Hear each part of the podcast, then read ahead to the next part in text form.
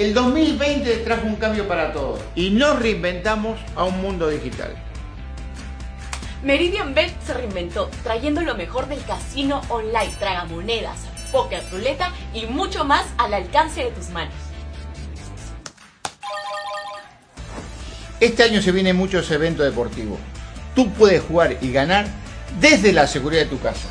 Apuesta con la plataforma Meridian Bet y Meridian Casino.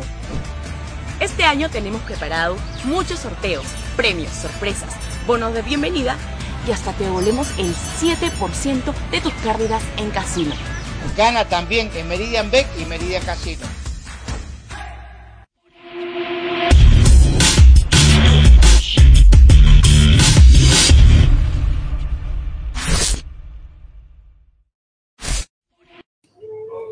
Hola, hola, hola, hola, ¿qué tal? Amigos de Tribuna Picante, bienvenidos a una nueva edición del programa.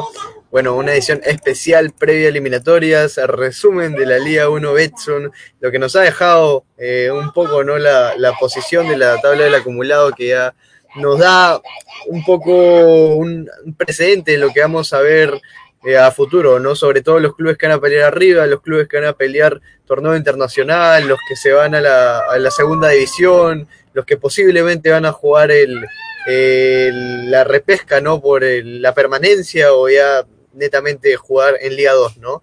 También tenemos invitados súper especiales, pero antes de comenzar quiero, bueno, mandarles un saludo y una recomendación también para que se registren con nuestro auspiciador oficial, que es Meridian Bet. Usando nuestro código 611125 van a recibir 40 soles completamente gratis, y si recargan van a tener un bono de bienvenida de hasta 400 soles, así que ya lo saben, Yamit ya apostó con Meridian Bet ahí en la jornada 8 de la Liga 1 Betsson y se ganó ahí un par de fichitas, ¿no? Bueno, ya lo saben, más que una pasión, Meridian Bet, sobre todo para las eliminatorias sudamericanas que se vienen, y hay unas cuotas bastante interesantes, ¿no? Y sobre todo que es una página súper segura y lo pueden hacer desde la comodidad de su casa, así que ya lo saben, regístrese en Meridian Bet. Y bueno, ahora sí, para entrar de lleno a lo que es el tema de la convocatoria, de la previa con nuestro primer partido, que es contra la selección de Uruguay, me parece. Así que vamos a presentar a los compañeros que van a estar conmigo el día de hoy, y vamos a intercambiar puntos de vista acerca de lo que puede suceder en esta fecha triple eliminatoria bastante cargada, ¿no?, de cosas, ¿no? Así que, bueno, bienvenido Marcelo, ¿qué tal? ¿Cómo estás? Marcelo Barufaldi desde Uruguay, ¿cómo estás, Marcelo? Hola José, ¿cómo estás? Un saludo a toda la audiencia de Tribuna Picante, como siempre, todos los amigos de Perú, y bueno, un gusto acompañarlos nuevamente aquí en el programa. Sí, muchas gracias Marcelo. ¿Qué tal? Y bueno, nuestro segundo invitado, Yamit Velázquez, ya conocido de la casa, conectado desde Juliaca, así que, no, desde Puno, de la ciudad de Puno, cerca de Juliaca. ¿Qué tal Yamit? ¿Cómo estás? Muy buenas tardes. Hola José, ¿cómo estás? Un gusto reencontrarnos nuevamente después de estas vacaciones que me tomé, por decirlo así. Estuve un poquito delicado de salud, ya estamos recuperados, los extrañé muchachos. Hablemos de fútbol, la Liga 1 que está jugándose en este momento, empata Alianza Lima con Sporting Cristal 1-1, y vamos a seguir comentando lo que se dio acerca de la fecha. A las 6 de la tarde juega el siguiente partido también, tengo entendido, de la Liga 1 más. Vamos a hablar también, darle la bienvenida a Marcelo desde Uruguay. Vamos a comentar acerca de la selección peruana, los convocados, acerca del profesor Óscar Washington Tabárez. Hay rumores, me ha llegado una información muy confidencial, el cual lo vamos a contrastar con Marcelo. Marcelo, bienvenido a Tribuna Picante. Bueno, muchísimas gracias, Yamit. Un saludo también para ti. Sí, y bueno, creo que empezamos con el tema, ¿no? El tema más fuerte del día de hoy, que son las eliminatorias Qatar 2022. Empezamos hablando del encuentro, ¿no?, que va a tener la selección, el Perú-Uruguay, el jueves 2 a las 8 de la noche hora peruana. Marcelo, yo creo que esta fecha triple es decisiva en muchos aspectos para ambas selecciones, ¿no? Yo creo que Perú se encuentra en una mala posición en la tabla, está último por diferencia de goles, ¿no?, con Venezuela, y creo que en la última fecha es que, bueno, tomó las riendas de encaminarse en una mejor posición en la tabla.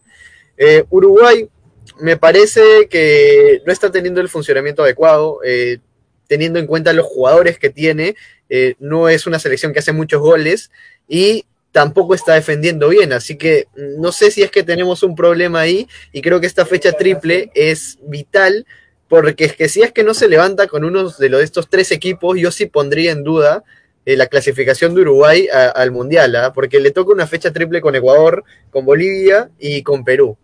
Y con uno de los tres se tiene que levantar, porque si no yo creo que estaríamos en graves problemas, Marcelo. Sí, es una fecha triple con muchas interrogantes para Uruguay.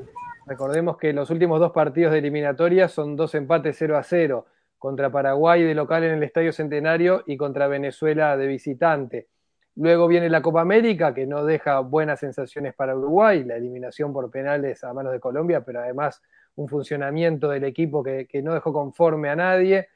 Y ahora en esta situación donde jugadores como por ejemplo Luis Suárez, el jugador del Atlético de Madrid, que entró como suplente en los dos primeros partidos de la Liga Española, Cavani, que todavía no ha debutado ni siquiera en el Manchester United, en lo que es el reinicio de la actividad en el fútbol inglés, y eso también genera muchas dudas a un equipo que ya venía con problemas ofensivos y con problemas para llegar al gol, con sus dos máximas figuras que no tuvieron una gran Copa América realmente, tuvieron una Copa América bastante floja, y que aparte van a llegar con muy poco ritmo de juego.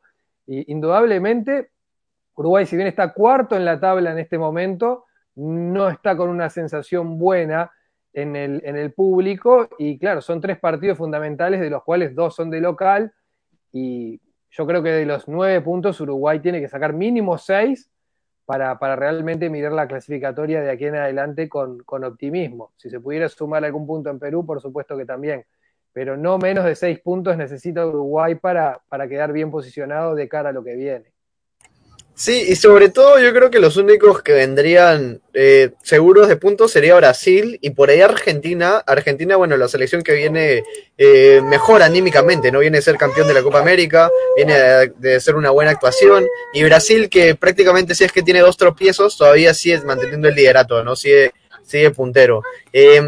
Y a partir del tercer lugar, junto con todo, bueno, hasta el último, solo se llevan 5 puntos de diferencia. Eso quiere decir que si es que Perú o Venezuela ganan, se repuntan en la tabla. Incluso Bolivia está metido ahí también en la clasificación. Y es uno de los temas que quiero tocar con ustedes, que Bolivia siendo la selección, bueno, más débil y que no está teniendo su fuerte en la localía como era antes, porque normalmente ya nos está haciendo difícil jugar en La Paz, ¿no? Porque ha sacado un empate, incluso ha perdido, o sea, ya no está teniendo ese miedo que antes metía a jugar en La Paz, y Bolivia está en una posición muy buena, está con buenos puntos, y si es que hace una buena fecha triple, esto quiere decir ganar más de 2 partidos, se mete directamente en la clasificación, ¿no? O sea que es un momento bastante, bastante crucial. Yamit, ¿cuáles son tus perspectivas acerca del partido que se viene contra Uruguay? ¿Quién crees que tiene más posibilidades de ganarlo? ¿Y cómo es la situación actual de Uruguay, ¿no? Lo que está pasando con el profe Tabárez, el rendimiento, los jugadores, la nómina. Sí, muchas gracias, José. Marcelo, yo voy a empezar haciendo un análisis rápidamente. Es acerca de ambas selecciones, tanto Perú como Uruguay, vienen ambos, por decirlo así, en mismas condiciones. Sabemos que a nivel de delantera a Uruguay no le está yendo nada bien, con ya sea tal como lo explicó Marcelo, con Luis Suárez y también con Edinson Cavani, que son sus mejores artilleros, y a nivel de Perú también está adoleciendo a nivel de ataque. Recordemos de que Gianluca Lapadula está suspendido por acumulación de tarjeta, ante Uruguay no va a estar. Paolo Guerrero, que no viene tan con la continuidad de haber jugado en el fútbol brasileño, nos pone en duda si realmente va a poder afrontar todo el partido, desde los 0 hasta los 90 minutos. Y el caso de Raúl Ruidíaz, que como ya lo conocemos realmente a nivel de la MLS está destacando, pero no sé si vaya a poder ser lo mismo, complicar a los defensores, tanto como los defensores como es Diego Godín y José María Jiménez, no sé si los vaya a complicar realmente, pero si vamos al punto de quiebre, tenía unas preguntas para Marcelo. Marcelo, la primera vendría a ser es de que arranca esto, Diego Godín, porque sabemos de que estaba un poco sentido, es la última información que yo manejo, es de que José María Jiménez se arranca, pero Diego Godín está confirmado. Y la segunda vendría a ser acerca de la información que me llegó, aquí estoy con la tabla, muchachos, no me estoy inventando, es acerca de Eduardo Castro, periodista de Radio Continental de Uruguay. Me dijeron de que ya empezaron a haber unos cuestionamientos acerca del trabajo que está realizando el profesor Óscar Washington Tabárez. Marcelo, esas serían mis preguntas. Sí, bueno, los cuestionamientos comenzaron en la previa de la Copa América y como que un poquito en la Copa América se profundizaron. Habíamos hablado la vez anterior que conversamos aquí en este programa de que necesita un recambio generacional Uruguay, sobre todo a nivel de ataque, y había que ver si Tabárez era el hombre para decirle a un Suárez, a un Cavani, bueno, te toca ir al banco de suplentes porque va a entrar otro compañero que está en un mejor momento. Y quedó claro en la Copa América, el partido contra Paraguay es el mejor que juega Uruguay en la Copa y juega con un delantero solo, que es Cavani, con más volantes llegando desde atrás. Y bueno, todo eso obviamente dependerá de cómo Tabárez y su cuerpo técnico pueda manejar la interna del plantel para tener que hacer los cambios que creo que la mayoría de la gente acá en Uruguay ve. Respecto a la situación de Godín, lo que les decía, recién están empezando las ligas en sus respectivos países, los futbolistas, Uruguay ha lanzado una convocatoria de reserva de jugadores de los que juegan en el exterior, sin sorpresa, son la mayoría de los jugadores que venían participando siempre. El único que se agrega es David Terans, que es un volante que jugó en Peñarol mucho tiempo y ahora está en Atlético Paranaense. Pero a nivel defensivo no está Martín Cáceres, que está suspendido, y el resto son los mismos que están siempre. Seguramente si no es Godín el que llegue en buenas condiciones, será, pienso yo, Coates el que pueda ocupar su lugar. Por supuesto que Godín tiene un liderazgo y una voz de mando y una experiencia que siempre lo coloca en un nivel preferencial dentro del plantel, pero hay que ver en qué condiciones está. Los jugadores van a llegar a Montevideo 3 días antes del partido con Perú, entonces como que hasta ese momento me parece que el mismo día del partido o quizás el día antes recién podremos decir por qué lado se perfila el 11 de Uruguay para ese choque. Así es, Marcelo, yo quería hacerte una pregunta también acerca de lo que mencionaste de los convocados. Dijiste que no hay muchas variantes. ¿Realmente esperaban algunos jugadores? Sabemos de que Peñarol ha rescatado buenos elementos, jóvenes promesas que están haciendo un papel increíble a nivel de la Copa Sudamericana, que podían aportar muy bien al fútbol uruguayo. Pero a nivel de los convocados general, ¿realmente esperabas algunas variantes? ¿O se sienten conformes quizá con la lista de nombres? El tema con los futbolistas de Peñarol y otros de Nacional que también fueron convocados en la Copa América, que esa convocatoria todavía no está. Están los futbolistas reservados que juegan en el exterior. Entonces no sabemos realmente si va a haber jugadores de Peñarol y de Nacional convocados. Yo pienso que sí. Pienso que Facundo Torres, el jugador de Peñarol, va a estar, por más que se lesionó en el partido de ida contra Cristal y no pudo jugar en la revancha, en la Copa Sudamericana. Hay que ver si se puede recuperar para los partidos de eliminatoria. Si está en condiciones sanitarias para ser convocado, va a ser convocado seguramente. Y bueno, y quizás hay que ver la zona del lateral izquierdo. Cándido jugó la Copa América, fue convocado, pero finalmente no jugó. Y no creo que haya mucha cosa más. El técnico Tabárez no es de dar sorpresas en las convocatorias, que eso es una de las cosas que también le molesta a mucha gente acá en Uruguay, que hay futbolistas que están pasando un gran momento, pero como nunca formaron parte del grupo grande de la selección, no son considerados, o el cuerpo técnico piensa que tienen que demostrar todavía ese nivel en un equipo del exterior, en un equipo fuerte a nivel internacional, como que los jugadores que se destacan dentro del medio uruguayo todavía se siente que tienen que demostrar algo más. Y bueno, no es lo más común que sean convocados jugadores de acá. Salvo lo de David Terans, todos los demás futbolistas que reservó Uruguay ya han estado en otras convocatorias, así que es más o menos el plantel que se venía manejando. Bueno, y antes de entrar de lleno en el análisis de lo que podría ser el partido, claro, justo te iba a preguntar eso, Marcelo, acerca del tema de Facundo Torres, porque salió sentido, incluso leí por ahí que no podría estar, ¿no?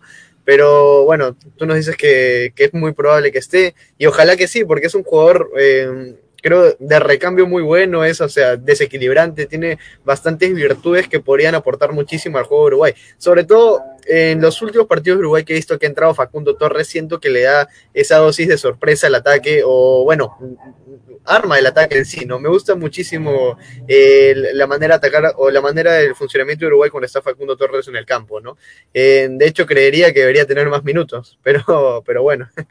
Y de perder los 3 partidos Uruguay en un hipotético caso, que no creo, ¿ustedes creen que debería irse el profesor Tabárez? Yo no creo que, o sea, lo saquen, no creo que lo echen, pero yo creería de hacer una mala fecha triple, el profesor renunciaría, pero por sus propios medios.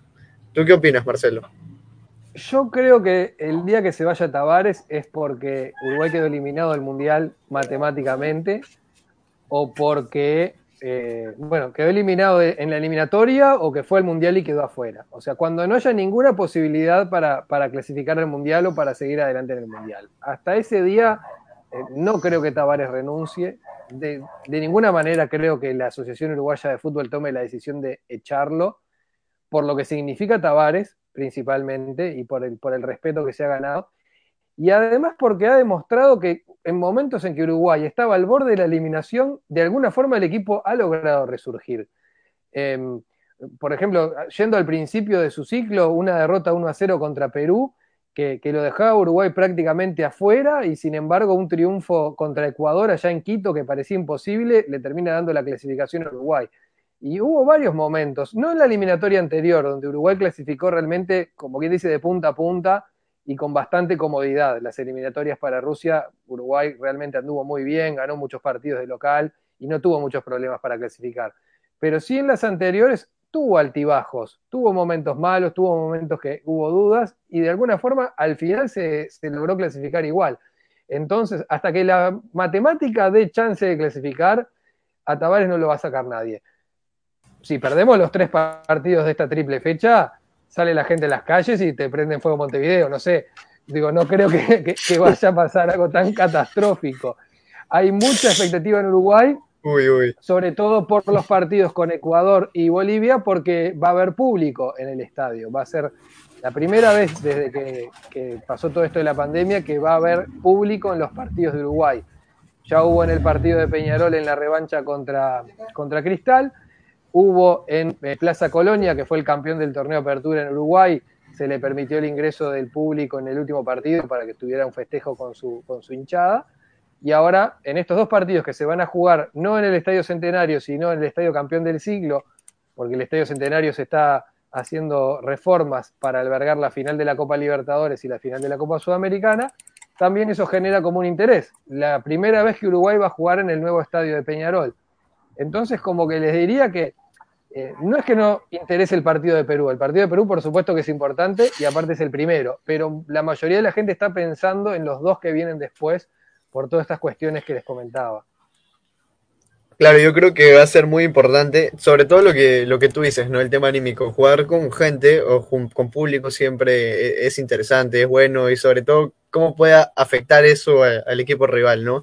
Lamentablemente eso no va a poder pasar acá, porque todavía no han habilitado ningún estadio para poder jugar con público. Se pensaba que podía haber sido en el partido con Uruguay y en el partido con Venezuela, que son los que tenemos de local, pero no fue así. Negaron la posibilidad de jugar con público, ¿no? Se entiende, todavía estamos en una situación bastante complicada. Y bueno, ahora en el siguiente bloque del programa vamos a entrar de lleno a lo que es el análisis del partido en sí, ¿no? De Perú-Uruguay. Vamos a ver qué tal, qué selección viene mejor, cómo crees que se va a parar Uruguay, cómo crees que se va a parar Perú y quién lo va a sacar adelante, ¿no? Así que, bueno, en una breve pausa comercial y ya volvemos con más de Tribuna Picante. Bye, bye.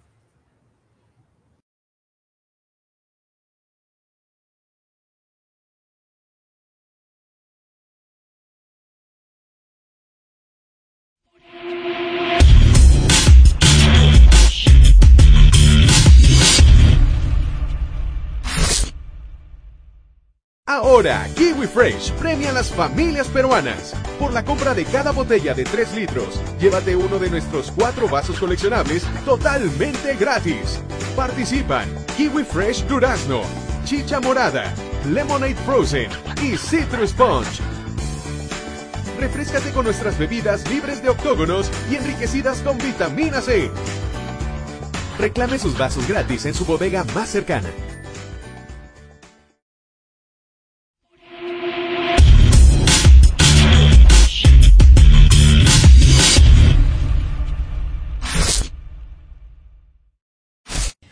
Hola amigos, mi nombre es Katherine Ruiz y somos Tribuna Picante. Y quiero invitarlos a ver nuestro programa en una nueva edición totalmente renovada.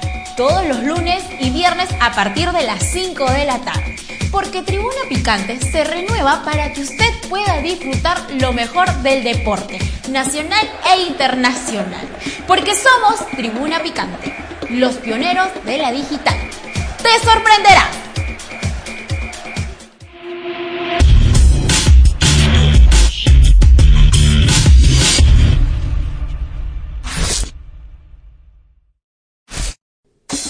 Hola chicos, ¿qué tal? ¿Cómo están? Mi nombre es Katherine Ruiz, conductora de Tribuna Picante. Y quiero invitarlos a todos ustedes a ser parte de nuestros distinguidos auspiciadores. Esta es tu oportunidad, donde tu producto o servicio será conocido por la clientela nacional e internacional. Ya sabes, esta tarifa es súper cómoda y al alcance del bolsillo. Puedes comunicarte a nosotros a través del 99 20 92 939 o a las redes sociales que aparecen en la parte inferior. Ya sabes, porque Tribuna Picante te sorprenderá.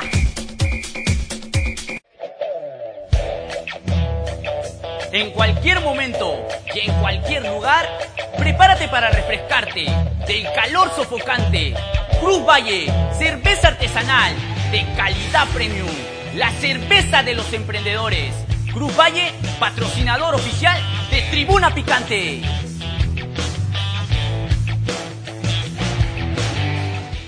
Es hoy Ramón. Se lleva la pelota. Se prepara para disparar. ¡Dispara! ¡Wow! Vive los partidos de la forma más emocionante. Meridian Bet, la verdadera pasión por el deporte. Ahora, Kiwi Fresh premia a las familias peruanas. Por la compra de cada botella de 3 litros, llévate uno de nuestros 4 vasos coleccionables totalmente gratis. Participan Kiwi Fresh Durazno, Chicha Morada, Lemonade Frozen y Citrus Sponge. Refrescate con nuestras bebidas libres de octógonos y enriquecidas con vitamina C. Reclame sus vasos gratis en su bodega más cercana.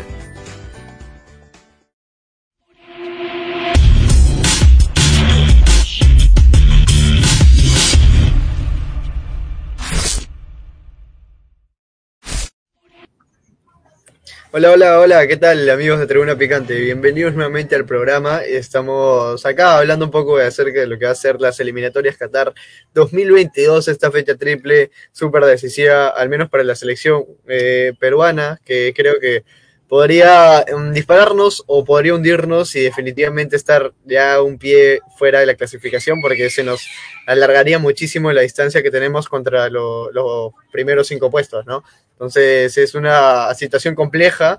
Perú viene de hacer una buena Copa América, eso es innegable.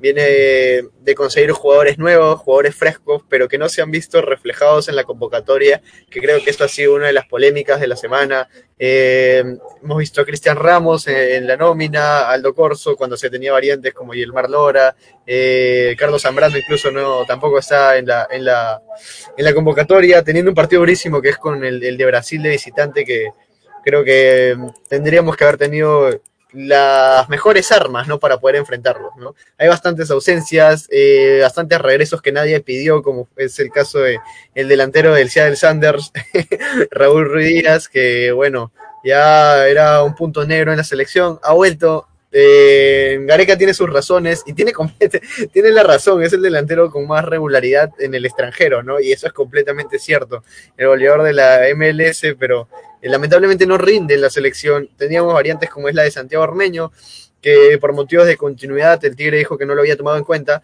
Y una convocatoria creo que ha sido la más polémica de los últimos años, al menos de este último año, que bueno, nos deja bastantes dudas, ¿no? Si es que ya teníamos ya un equipo fresco de la Copa América, enredarlo con gente, bueno, la vuelta de Paolo también, pero Paolo está al 50%, de todas maneras Paolo ahí te puede generar un poco de expectativa arriba, sobre todo por lo que representa a Paolo Guerrero en el campo, y definitivamente Paolo Guerrero tiene que arrancar en el partido con Uruguay, ¿no? Porque no contamos con Gianluca Lapadula por suspensión, entonces para mí Paolo tendría que arrancar en el partido contra Uruguay.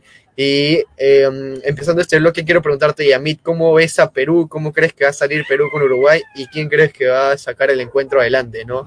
Teniendo en cuenta la situación de ambos equipos, cómo vienen y, bueno, las plantillas de ambos equipos, ¿no? Así es, José. Voy a empezar con las estadísticas rápidamente. Esto desde la era Gareca, desde el 2015, cuando él asumió la dirección técnica de la selección peruana. A nivel de eliminatorias, ya sea para clasificar al Mundial Rusia 2018, se enfrentaron Perú y Uruguay. Ambos, tanto de local y de visita, obtuvieron una victoria. A nivel de Copa América, y Marcelo y todos lo recordamos muy bien, donde Perú eliminó a Uruguay por la tanda de penales. Se habló mucha la polémica acerca del VAR, y también a nivel de amistosos que se dio en el 2019, donde Uruguay nos ganó por 1-0 y en el partido de vuelta lo empatamos 1-1. A nivel de la selección, yo creo que a nivel de la línea defensiva no va a haber muchas variantes, salvo de que arranque Trauco, tratándose de Paolo Guerrero, de que le pueda mandar los centros en contragolpe. Creo que Trauco tiene más posibilidades de ir, muy por encima inclusive de Marco López. A nivel de la saga central, Alexander Callens, que también juega en la MLS, le está yendo bien. De que arranque, definitivamente, y es uno de los mejores centrales que tenemos hoy en día. Me gustaría que vaya acompañado ya sea de Araujo o ya sea de Anderson Santamaría, que está jugando también en la Liga MX. Sus 6 últimos partidos estuvo de titular. Y ya sabemos quién recupera su banda derecha, el lateral izquierdo, Luis Advíncula. A nivel del medio campo, no creo que haya muchas variantes, porque Ricardo Gareca, a nivel de la Copa América, ha podido adaptar muy bien el planteamiento del triángulo, ya sea con Cristian Cueva por el extremo, André Carrillo, y en la volante ofensivo, Peña. Y como único centroatacante vendría a ser Paolo Guerrero. Pero a esto le sumamos la convocatoria del uruguayo, Marcelo, no sé si lo conocías, del uruguayo nacionalizado peruano, Gabriel Costa, que está haciendo una tremenda campaña a nivel de la liga chilena. De seguro va a tener sus minutos, va a estar contra Uruguay, y es por eso de su especial convocatoria, para que pueda sumar a nivel de la volante ofensiva, ya de que a nivel de la selección chilena, de la liga chilena, viene con gol y asistencia. Entonces, esto vendría a ser prácticamente la alineación que podría mandar Ricardo Gareca. Creo que a nivel del ataque, que es lo único más preocupante, es acerca de Paolo Guerrero y también la línea defensiva que maneja Uruguay. Tendríamos que pensar realmente si va a poder aguantar los 90 minutos o si Raúl Ruidíaz va a poder afrontar lo que resta, aunque sea los últimos 10 minutos. Marcelo, quería hacerte una pregunta acerca de Fernando Muslera, un arquero que ya tiene muchos años también, más de una década como titular. A nivel de la selección uruguaya, ha tenido sus momentos, ha sido muy protagonista en algunos partidos, como que en esta Copa América un poquito regular también, pero nuevamente lo tenemos y de seguro va a ser titular. ¿Qué sensación te deja, Marcelo, la selección peruana a nivel de ataque, ya sea conocido Paolo Guerrero, Gianluca Lapadula no va a estar, y los demás elementos que ha podido rescatar a nivel de la Copa América? Sí, bueno, la presencia de Guerrero es como cuando hablamos de Suárez y Cavani, futbolistas que están como un poco en el ocaso de su carrera, pero por lo que significan y por lo que transmiten también a sus compañeros, son futbolistas a tener cuidado y a controlar. Estuvo bueno lo que decía José de los futbolistas que Perú descubrió, como quien dice, en la Copa América, y sin embargo como que no son tenidos en cuenta ahora, ¿no? Como la Copa América a veces se utiliza como banco de pruebas, pero ¿de qué sirve si después lo que probaste y funcionó no lo aplicás en la eliminatoria? En el caso de Uruguay, yo me imagino un equipo que le va a dar la pelota a Perú, o le va a otorgar la responsabilidad a Perú, que es el que está obligado a ganar. Uruguay no va a salir a buscar el partido, no es la característica de los equipos de Tabárez, Y quizás lo que sí podamos encontrar, que es un poco lo que ha sido la tónica en esta última época, un Uruguay que intenta defenderse más teniendo la pelota con lo que es un Federico Valverde, Rodrigo Bentancur, futbolistas de buen pie en la mitad de la cancha, Matías Vecino, no un equipo que se meta tan atrás y le pegue de punta y para arriba, porque ya sabemos que jugar en largo, que venía siendo también una característica de Uruguay durante muchos años, es más difícil cuando uno tiene a futbolistas como Cavani y Suárez, que están más posicionales, no tienen tanto desgaste y tanto movimiento en la cancha. Habrá que ver lo que le puede aportar Georgian de Arrascaeta, el futbolista del Flamengo, lo que puede generar también Nicolás de la Cruz, el futbolista de River, como jugadores de buen pie que puedan generar ocasiones de peligro sobre el arco de Perú. Pero me imagino en líneas generales un Uruguay que le va a otorgar el protagonismo al equipo local y que intentará con circuitos de pelota por abajo generarle algún daño. Los problemas ofensivos de Uruguay que bien señalábamos en el bloque anterior son más que nada cuando Uruguay tiene que ir a proponer el partido, cuando Uruguay se encuentra con un rival que lo espera atrás. El Uruguay que va a encontrar espacios quizás ante un rival que se va a lanzar a la red, puede ser más peligroso. La doble fecha anterior justo se dio con Paraguay de local, que Paraguay obviamente es bueno defendiéndose y Uruguay tenía la responsabilidad de atacar, y también con Venezuela, que si bien era en Venezuela, es un lugar donde los equipos en general tratan de ir a sacar algún resultado. Hay que ver qué pasa con Uruguay reencontrándose con esa faceta, por ejemplo, lo que hizo contra Colombia en Barranquilla, que Uruguay gana 3-0, con mucha contundencia, pero sin tener esa necesidad de ir a abrir espacios en una defensa rival. Acá quizás los espacios se vayan dando a medida que pasen los minutos y Perú tenga que arriesgar un poco más. Claro, sí, concuerdo contigo. Lo que a mí me preocupa un poco de Perú es acerca del 11 que podría pararnos, sobre todo por la convocatoria, o sea, la incorporación de Edison Flores me preocupa muchísimo porque era un jugador que en el esquema titular ya no tenía lugar, ¿no? Sobre todo por lo mostrado en la Copa América. Teníamos a Sergio Peña en el medio campo, Cristian Cueva, Carrillo y Lapadula como único tridente ofensivo, y ahora con la incorporación de Edison Flores, que juega por la banda donde se está desempeñando Cueva actualmente, entonces tendría que jugar Cueva en el medio campo y sacaríamos a Sergio Peña, así que la verdad que no sé cómo podría ponerlo Gareca o cómo podría hacer Gareca para incorporar a Flores, y es uno de los temas que me preocupa, ¿no? El 11 que podría mandar, sobre todo en la saga central, Yamit. ¿Tú cómo ves o cómo crees que se va a organizar Perú en el ataque?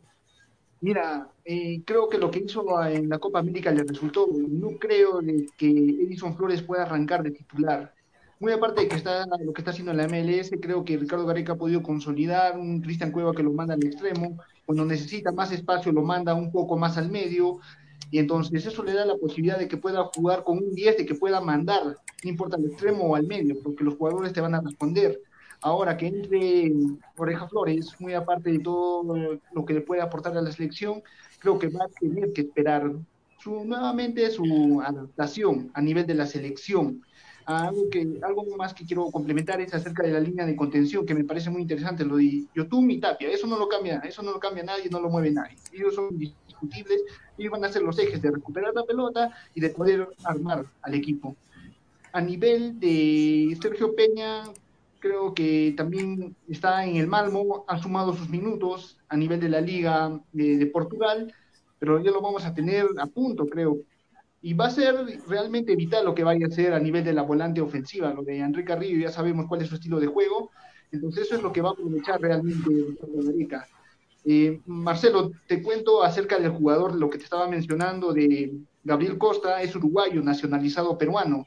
Él jugó ante los amistosos que tuvo la selección peruana, tanto como la selección de Uruguay. Jugó con todo, pese a que jugaba contra su país. Muy fan de Gaby Costa. Está bien. Méritos suficientes, entonces hay la posibilidad de que arranque, o bueno, tenga sus minutos para que pueda aportar a nivel de la selección. Entonces, lo vamos a ver a Gabriel Costa, el uruguayo nacionalizado peruano. ¿Qué sensación te deja esto, no? De que Perú pueda tener la posibilidad de recoger elementos del exterior, ya sean por nacionalidad o por lo que vienen viviendo en el Perú y se puedan nacionalizar. Marcelo. La noticia de Gabriel Costa sí llegó aquí a Uruguay, por supuesto, de la convocatoria del futbolista que actualmente juega en Colo-Colo, que se fue muy joven de Uruguay también, hizo gran parte de su carrera en Perú y por eso, dentro de todo, es lógico que haya sido nacionalizado por la selección peruana. Igual no nos gusta mucho tener un uruguayo enfrente porque sabemos que puede tener esa rebeldía también, y nos ha pasado muchas veces de tener que enfrentar equipos con técnicos uruguayos. Hubo varios momentos en la eliminatoria, por ejemplo, Marcarián, que dirigió también en Perú, dirigió en Paraguay, cuando estaba también Bengoechea allá en Perú. No nos gusta mucho enfrentar uruguayos contra uruguayos, pero en fin, se merecerá su convocatoria por el buen momento que está pasando, y no es la primera vez que fue convocado, ya jugó contra Uruguay un amistoso, como tú lo decías bien, y veremos qué acontece, pero... A mí me parece bien que los futbolistas que tengan la posibilidad de defender la selección de otro país lo hagan. De hecho, pasa en selecciones de primer nivel, como Italia, por ejemplo, ¿no? Que uno dice, bueno, Italia tiene jugadores para tirar para arriba, y sin embargo nacionalizan brasileño. También no son bobos para elegir a quién nacionalizar, ¿no? Pero, por supuesto. Así cualquiera. Pero está perfecto, digo, eso va como en la decisión de cada uno, que tenga la posibilidad de defender a otra selección, y más que nada cuando son jugadores que pasan muchos años en esos países. Sí, indudablemente estamos muy felices por la convocatoria de Gabriel Costa, sobre todo las características que tienen. Creo que va a ser un refresco muy bueno para Carrillo, creo que tenemos una variante ahí. También, adicionalmente a los datos de Yamit, Gabriel Costa estuvo presente en la victoria contra Brasil, ¿no? Ese 1-0 en Estados Unidos, así que, y creo que jugó todo el partido, o la gran parte de ese partido, que tal. Ahí vi una de sus mejores actuaciones. Y ya por último, Marcelo, quería preguntarte, ¿cuál de los dos partidos crees que se le puede complicar más a Uruguay de local? ¿El Ecuador, el Uruguay-Ecuador o el Uruguay-Bolivia, no? Y bueno, ahí, por ahí te puedes lanzar unos resultados, si quieres, ¿no? Para apostar en Meridian Bet. Bueno, creo que... es lógico que Ecuador va a ser más difícil, por lo menos de antemano. Ahora también, si Uruguay no saca un buen resultado contra Ecuador, y si no saca un buen resultado antes contra Perú, el partido contra Bolivia puede ser el más complicado de los tres. O sea, dependerá mucho de cómo pueda llegar Uruguay a ese partido. Contra Ecuador, obviamente es un rival complicado, un rival de mucho respeto por lo que ha hecho en este último tiempo. Bueno, ya nos pasó que perdimos feo allá en Ecuador, así que también va a haber un poquito de sed de revancha, pienso yo, en los jugadores uruguayos, que siempre es bueno, a los uruguayos nos gusta eso. Por supuesto. Y veremos qué pasa con Bolivia, que también está la responsabilidad de que dejar puntos de Bolivia como local es como que darle una ventaja a todo el resto de las selecciones de las eliminatorias, que en su gran mayoría uno piensa que a Bolivia de local le van a ganar. Pero veremos qué pasa. Uruguay tiene que enfocarse, pienso yo, en el partido contra Perú, de obtener por lo menos un punto allá para poder encarar con otra tranquilidad. Si no... Si una derrota con Perú se sumaría a la mala Copa América, a la mala doble fecha anterior, y el partido contra Ecuador puede realmente ser de mucha presión para los jugadores nuestros. Sí, indudablemente una fecha muy complicada, y adicionalmente solo para decir que Bolivia es uno de los países o de las selecciones que ha marcado más goles, ¿no? Tiene incluso el goleador de las eliminatorias, que es Marcelo Martins, al menos de estas eliminatorias, así que me ha sorprendido gratamente lo que está haciendo Farías. No sé si es que es por los rivales que ha enfrentado, por suerte, no lo sé, pero es que saca los resultados cuando es bastante improbable, incluso sacó ese resultado. Que siempre hablamos como de los mismos delanteros, ¿no? Porque hablamos de un Paolo Guerrero en Perú, Marcelo Martins en Bolivia, Cavani, Suárez, como que a nivel sudamericano tampoco se ve mucha renovación de futbolistas, más allá de, bueno, lo que es una Argentina y Brasil que sacan jugadores hasta de abajo de una baldosa, de abajo de la tierra. Pero incluso Argentina recién ahora está como realmente en un proceso de renovación de su plantilla. Pero después es como que todos... más o menos tenemos siempre los mismos jugadores en ataque. Eso es completamente cierto, ¿no? Y creo que esa es una de las cosas que nos faltan para poder desarrollar mejor el fútbol, ¿no? El recambio más progresivo o más seguido, ¿no? Para tener muchas más variantes, porque ya creo que a Paolo le queda solo este año y el otro, y listo, paremos de contar, porque es muy complejo, ¿no? Extender la vida futbolística de un jugador.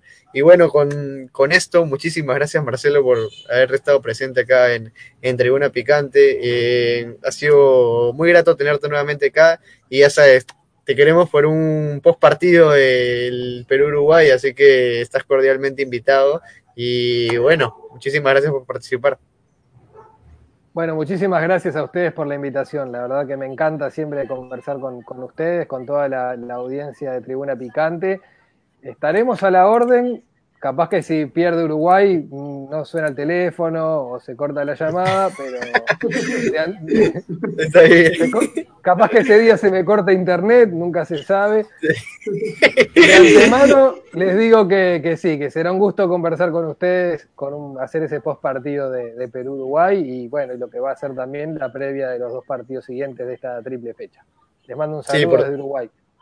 Por supuesto, van a estar increíbles las fechas. Y a mí, sí, Marcelo, agradecerte el día de hoy. Ya te esperamos, ¿no?, en el postpartido Perú-Uruguay para hacer los análisis, las jugadas, acerca de todo el análisis y hablar de Óscar Washington Tabárez. Este tema va a estar muy interesante con lo que vaya a pasar con esta fecha triple. Desde Perú, mandarte un fuerte abrazo y ya esperamos encontrarnos en el postpartido.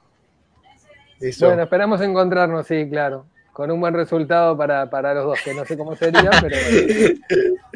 un buen desempeño, ¿no? Sí. Un buen desempeño, ahí va. Que sea un lindo partido. Sí, por supuesto, eso es importante. Somos rivales, no enemigos. Listo. Y bueno, ya con esta gran entrevista que hemos tenido con el gran Marcelo Barufaldi desde Uruguay, vamos a continuar ahora con lo que nos ha dejado la fecha, jornada 8 de la Liga 1 Betsson, que Alianzas que empató hoy, increíblemente, se les escapó de las manos un partido que estaba aparentemente resuelto, un 1-0 contra Sport Huancayo. Dejaron pasar muchísimas ocasiones, Aldair Rodríguez desperdició innumerables ocasiones de gol, y Alianza en riesgo de perder la punta del acumulado y de la fase 2, se complica la vida el cuadro de Bustos. Yo creo que dejaron pasar muchísimas oportunidades, un gol de Benítez en el minuto 43 y un gol de Liliu, el brasileño, me parece que entró en el segundo tiempo. Bueno, sin más, un partido bastante parejo, de todas maneras fue por momentos aburrido, y Alianza ahorita todavía se mantiene con 18 puntos en la cima de la tabla, abajo Carlos Manucci justamente porque perdió puntos, y... al igual que Melgar, ¿no?, también dejaron pasar puntos. Pero lo que más me preocupa y lo que más está dando la hora ahorita son los clubes de abajo, ¿no?, que están tratando de salir corriendo por los resultados, de salir a buscar los partidos, pero no se les está dando, ¿no? Me refiero a Cusco FC y por supuesto al siempre confiable Binacional, que está ahí peleando abajo. Y bueno, no sé, yo creo que Binacional tiene unas ganas de jugar Liga 2.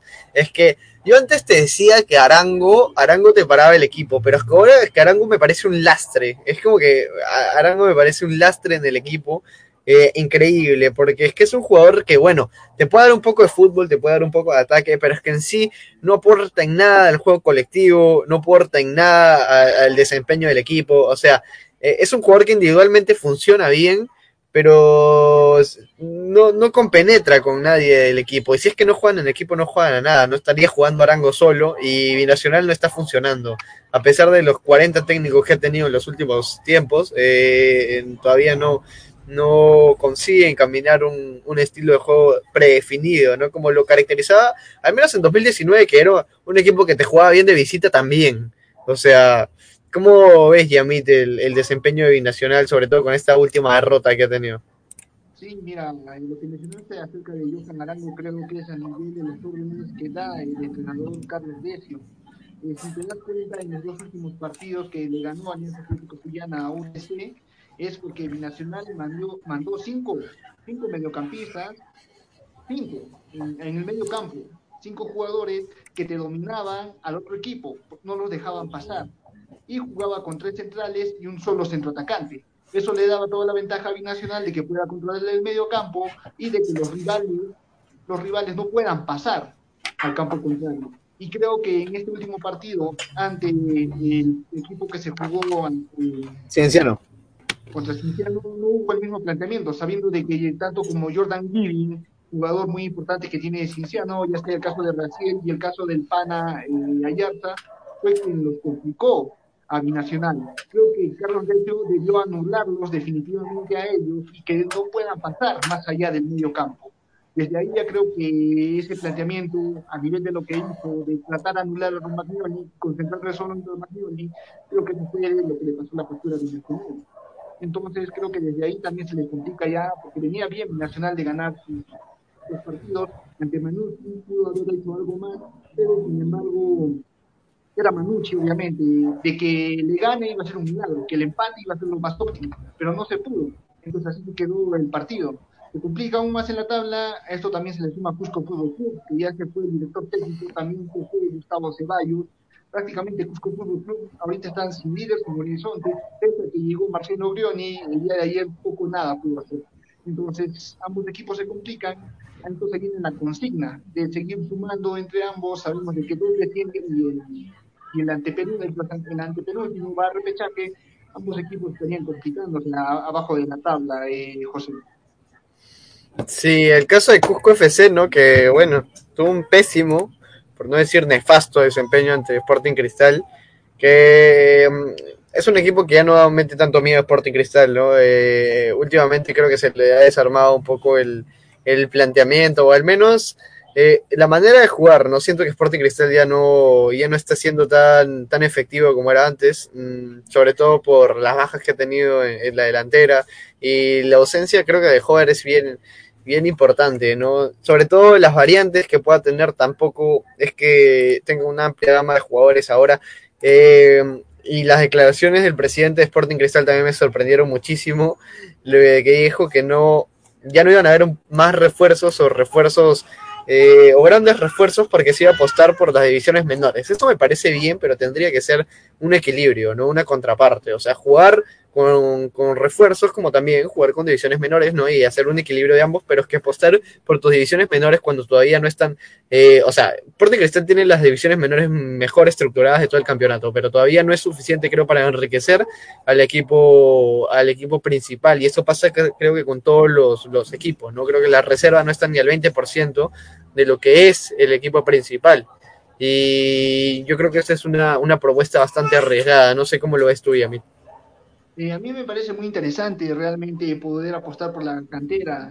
Creo que están intentando trabajar en ese trabajo por lo que les está brindando Joao Grimaldo y Percy Liza, dos jugadores canteranos. Y si a esto también le podemos sumar a Irán Romaní, que pertenece a Sporting Cristal, pero está en condición de préstamo Muni. Para mí es un buen extremo que tenemos, muy joven, está siendo convocado a la selección, a los microciclos de las divisiones menores. Creo que podrían ser de gran aporte, y de eso se trata realmente, de hacer un trabajo de largo plazo para que los resultados a futuro se puedan obtener, pero también estoy de acuerdo contigo con que se pueda hacer el equilibrio, de que no simplemente se pueda mandar una selección juvenil, sino si podemos aportar con elementos que ya pueden tener experiencia, pero elementos que resulten, y no podemos traer a cualquier jugador, es el caso de Marcos Riquelme, que la rompe en Bolivia, viene aquí y no puede, ni siquiera a nivel de la Liga 1 puede resaltar.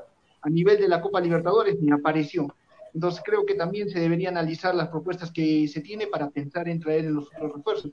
A Universitario le resultó Novich, a Alianza le está resultando Hernán Barcos. Entonces son buenos elementos que llegan. Y cada equipo siempre va a tener uno, el diferente, de todos los refuerzos que puedan traer. Entonces desde ahí sí concuerdo con poder jugar a nivel de cantera y también poder tener el equilibrio a nivel de jugadores. Por supuesto, Yamit.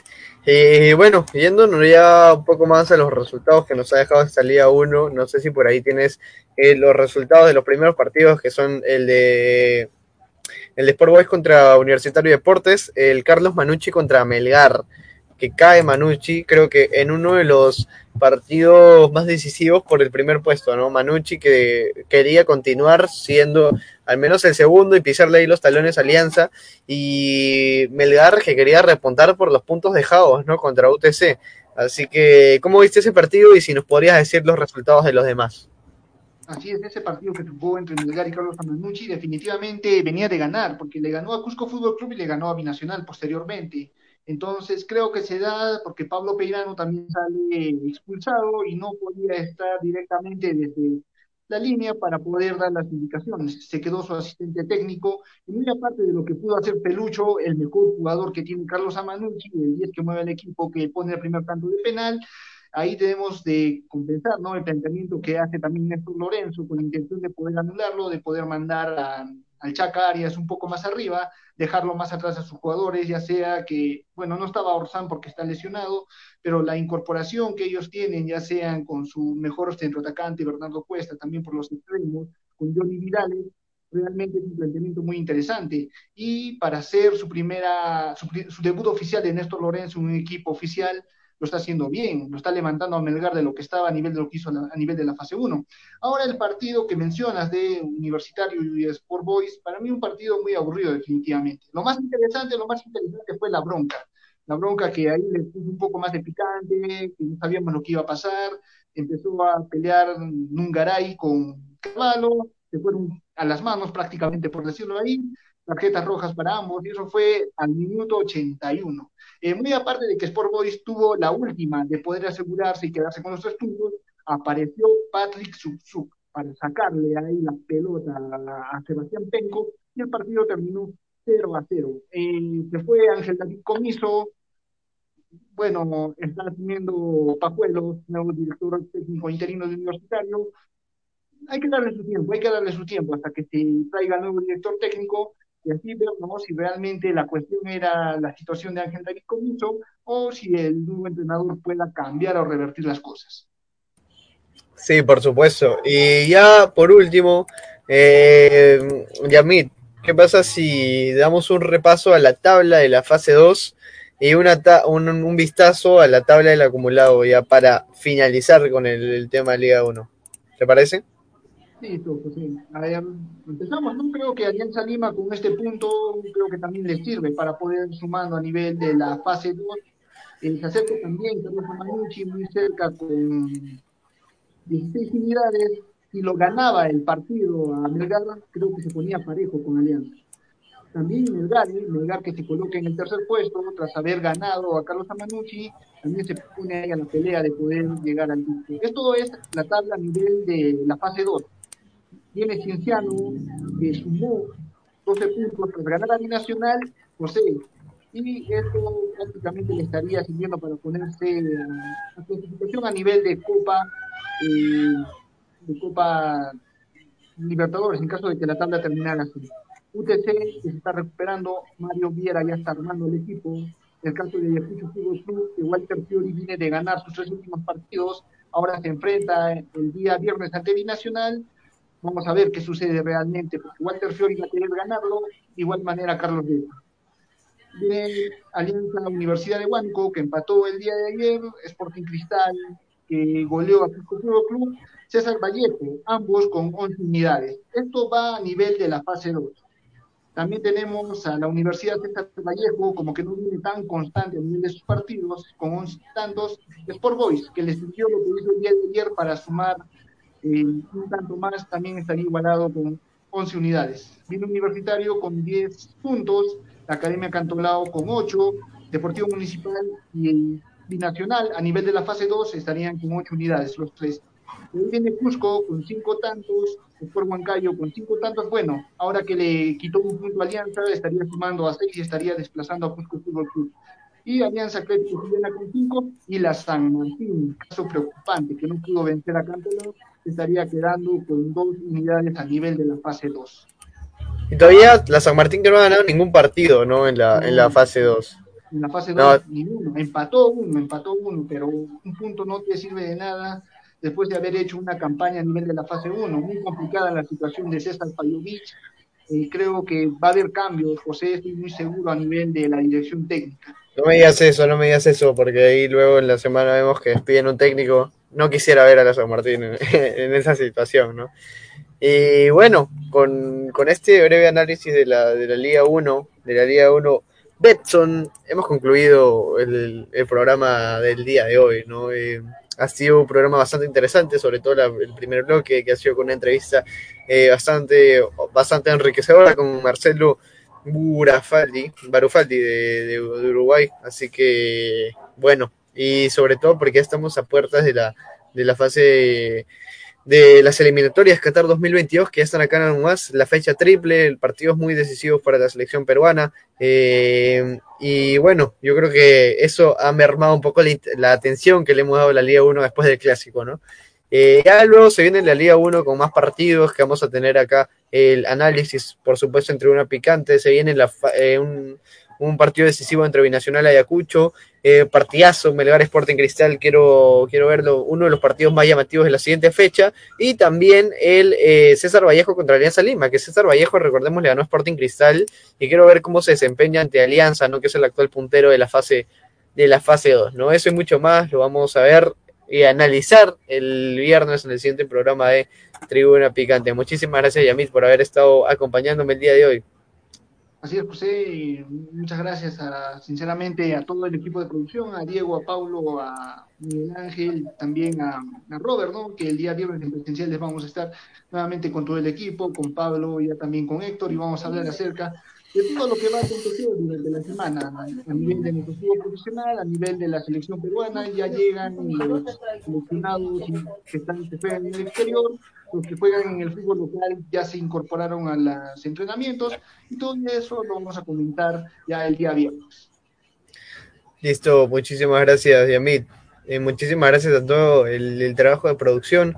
Ha sido muy, muy bueno el día de hoy. Y antes de finalizar, quiero mandarle un saludo y recordarles que pueden registrarse con nuestro auspiciador oficial, que es Meridian Bet, usando nuestro código 611125 para recibir 40 soles completamente gratis, y si recargan van a obtener un bono de bienvenida de hasta 400 soles, ya lo saben, más que una pasión. Muchísimas gracias, Meridian Bet, sobre todo para apostarte a la fecha triple eliminatorias y a lo que se viene la jornada 9 de la Liga 1 Betsson. Muchísimas gracias, Yamit. Muchísimas gracias a todo el equipo de trabajo de la producción, y nos encontramos el viernes con mucha más información.